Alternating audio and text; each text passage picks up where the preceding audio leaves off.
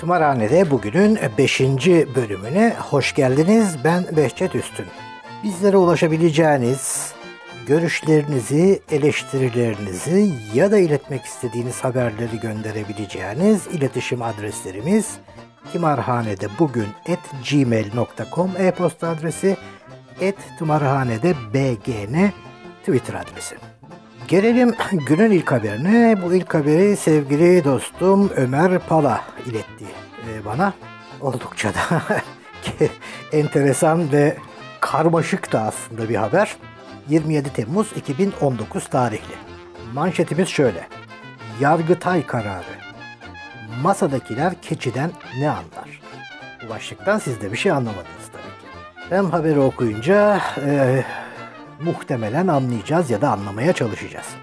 Haberimiz şöyle: Antalya Korkuteli'nde çiftçilik yapan Fahrettin Kündü, 2012'nin Eylül ayında keçisini kaybetti. Kündü, 9 gün boyunca keçisini aradı ancak bulamadı. 10 Eylül'de karayoluna çıkan kayıp keçiye çarpan bir araç takla attı. Araçtaki 2 kişi yaralandı. Jandarma kulağındaki küpe numarasından keçinin Kündü'ye ait olduğunu tespit etti. İfadesi alınan Kündü, keçisinin 9 gündür kayıp olduğunu, aradığını ancak bulamadığını anlattı, şahit de dinletti. Soruşturma neticesinde keçinin yola çıkmasından sorumlu tutulan Kündü hakkında taksirle birden fazla kişinin yaralanmasına sebep olmak suçlamasıyla kamu davası açıldı. Hakim karşısına çıkan Kündü kendini şöyle savundu: 100'e yakın keçim vardı. Keçinin birinin kaybolduğunu fark ettim. Aradım ancak bulamadım. O gün keçi sürüsünü birkaç keçi eksik eve götürdüm. Bu keçi hastaydı. Sürüden geri kalmış. İğne yapılmıştı. Daha sonraki günler aramama rağmen bulamadım. 9 gün sonra da o keçi nedeniyle kaza olmuş. Benim kusurum yok. Müştekilerin zararını da gideremem. Asıl onlar benim hayvanımın parasını versinler. Keçim 20 kilodur, küçüktür. Keçiye çarparak takla atılmaz. Davada önce adli tıp kurumundan bilirkişi raporu alındı. Keçinin bölünmüş yola çıkıp otomobil seyir güvenliğini bozduğu, çiftçinin asli kusurlu olduğu belirtildi. Yaralananlar ise kusursuz sayıldı. Kündü, yaralananların alkollü olduğunu belirterek hem olay yeri keşif raporunu hem de adli tıp raporuna itiraz etti. Dosya için İTÜ'nün Ulaştırma Anabilim Dalı'ndaki görevli 2 profesör ve 1 doçentten oluşan yüksek mühendisler yeni bir bilirkişi raporu hazırladı. Bu raporda da Kündü'ye ait keçinin kontrolsüz olarak taşıt yoluna girdiği belirtilerek keçinin bu fiilinin olayda asli derecede etkili olduğu anlatıldı. Ayrıca keçinin kayıp olmasının da keçinin davranışının olaydaki rolünü ortadan kaldırmayacağı vurgulandı. Ancak yaralananların da alkollü ve hızlı gittikleri belirtilerek tali kusurlu oldukları ifade edildi. Korkuteli Asliye Ceza Mahkemesi'nde görülen dava sonucunda Kündü, 5 Şubat 2015'te 8,5 ay hapis cezasına çarptırıldı. Kazadaki aracın kasko firması da 8.000 lira haciz gönderdi. Kündü'nün itirazı üzerine dosyayı inceleyen Yargıtay Başsavcılığı, keçilerin doğası gereği tek başına otlatılmasının ve başıboş bırakılmasının mümkün olmadığını belirtti. Başsavcılık, Adli Tıp Trafik İhtisas Dairesi'nde sürekli masada çalışan mühendis ve doktor veya İTÜ Ulaştırma Anabilim Dalı'nda öğretim üyesi olarak görev yapan, hayvancılıkla ve keçilerle keçi sahiplerinin sosyal hayatları ve yaşam tarzına ilişkin hiçbir ilgisi ve bilgisi bulunmayan kişilerin kusur raporu vermesinin hakkaniyete uygun olmadığını ifade etti. Yani olay bayağı bir karmaşık ve bürokratik, yani hukuki bürokratik nedenlerle daha da karışmış. Ben hala şu okuduklarımdan işin içinden çıkamadım. Sanıyorum çok acilen Türkiye'de bir CSI keçi birimi oluşturulması gerekiyor.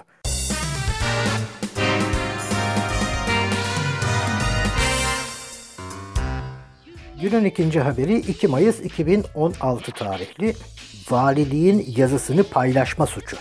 İstanbul'da ikamet eden Zafer Urfa adlı yurttaşa İstanbul'da metro ve metrobüs duraklarında patlama olabileceğini bildiren ve basına yansıyarak haber olan İstanbul Valiliği yazısını Facebook'ta paylaştığı gerekçesiyle devletin güvenliğine ilişkin belgeleri açıklamak suçlamasıyla 10 yıla kadar hapis sistemiyle soruşturma açıldı.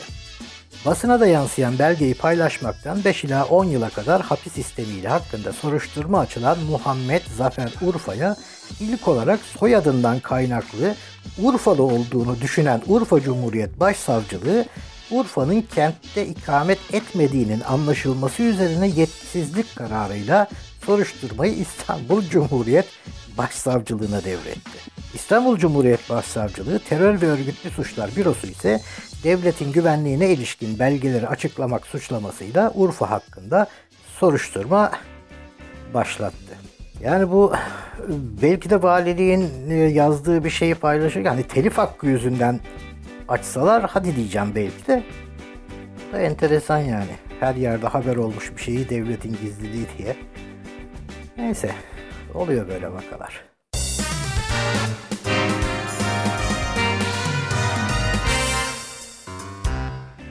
...1 Mart 2019...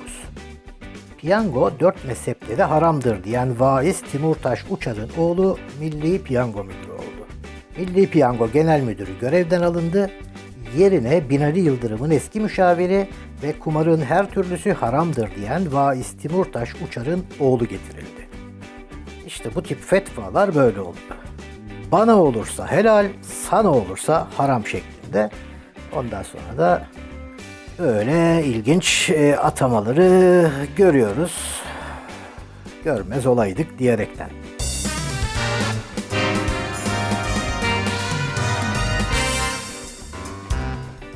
...5 Mart 2019'dan bir haber. AKP'li yöneticiye akraba adayı. Başkan adayı kendi isteğiyle darp edildi dedi. Allah Allah. Nasıl bir şey olmuşsa bu da. Urfa'nın Ceylanpınar ilçesinin AKP'li adayı Abdullah Aksak'ın yeğenleri ilçe Gençlik Kolları Başkanı Abdülhadid Dakak'ı darp etti. Dakak, Arap olduğu için darp edildiğini söylerken Aksak kendi isteğiyle darp edildi dedi. Nasıl oluyor bu kendi isteğiyle? Bakalım şurada. Haberin devamında sanki Aksak sosyal medya hesabından bir açıklama yaparak saldırı iddiasını yalanladı. Dakak'ın provokatörler aracılığıyla kendi isteğiyle darp edildiğini ileri sürdü. Kendi isteği geçtik, bir de provokatörler falan girdi araya. İyice şey yapmış, bakıyorum. Hatta mesaj daha da şey. Kirli ellerin devreye girmesiyle beraber provokatörler aracılığıyla kendi isteğiyle darp edildiği ortaya çıkmıştır. Müthiş ifade, müthiş savunma.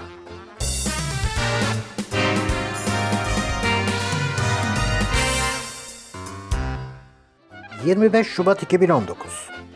Hamburger getirmeyi unutan eşini terk etti. Birleşik Arap Emirlikleri'nin Khaleej Times gazetesinin haberine göre 20 yaşındaki kadın hamburger getirme sözü veren ancak eve çok geç gelen ve eli boş dönen kocasına boşanma davası açtı. Habere göre genç kadın arkadaşlarıyla birlikte dinlenmek için çöle giden eşinden diyor ya, hamburger istedi ve onun dönmesini bekledi. Ya çöle giden adamdan hamburger mi isteniyor? Vallahi. Ancak eşi çok gecikerek gece saat 3'te ve eli boş döndüğü için kadın evi terk etti ve kocasına boşanma davası açtı. Avukat Hasan El Mazruki, eğer karısı boşanmada ısrar etmeye devam ederse başlık parası da iptal olacak diye konuştu. Avukata göre eşler aile hayatı konusunda daha gerçekçi olsalar boşanmaların sayısı daha az olabilirdi. Ya bu nasıl daha gerçekçi olunabilir abi? İşte sürreal bir hikaye gibi.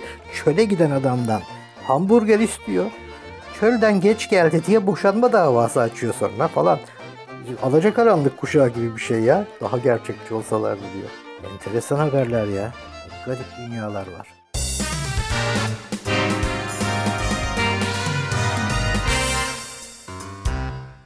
Bugünün son haberi de 26 Şubat 2019 tarihinden de Çin'den geliyor. Çin'de uğur getirmesi için uçağın motoruna bozuk para atan yolcuya dava. Nasıl bir uğur şeymiş bu? Çin havayolu şirketi Lucky Air, uçak şirketinin adı da Lucky yani. Uğur getirmesi için uçağın motoruna bozuk para atarak uçuşun iptal edilmesine neden olan bir yolcuya dava açtı. Yerel medyaya göre olay Çin'in doğusundaki Anqing Tianzhushan havalimanında 17 Şubat'ta yaşandı. Teknik personel son kontroller sırasında motorun alt kısmında yerde bozuk paralar bulunca güvenlik için uçuş iptal edildi. Soyadının Yu olduğu açıklanan bir yolcu olaydan bir hafta sonra gözaltına alındı.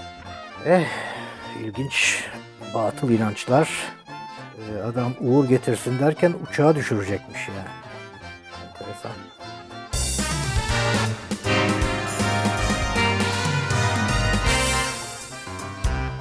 Böylelikle bu bölümün de sonuna gelmiş bulunmaktayız.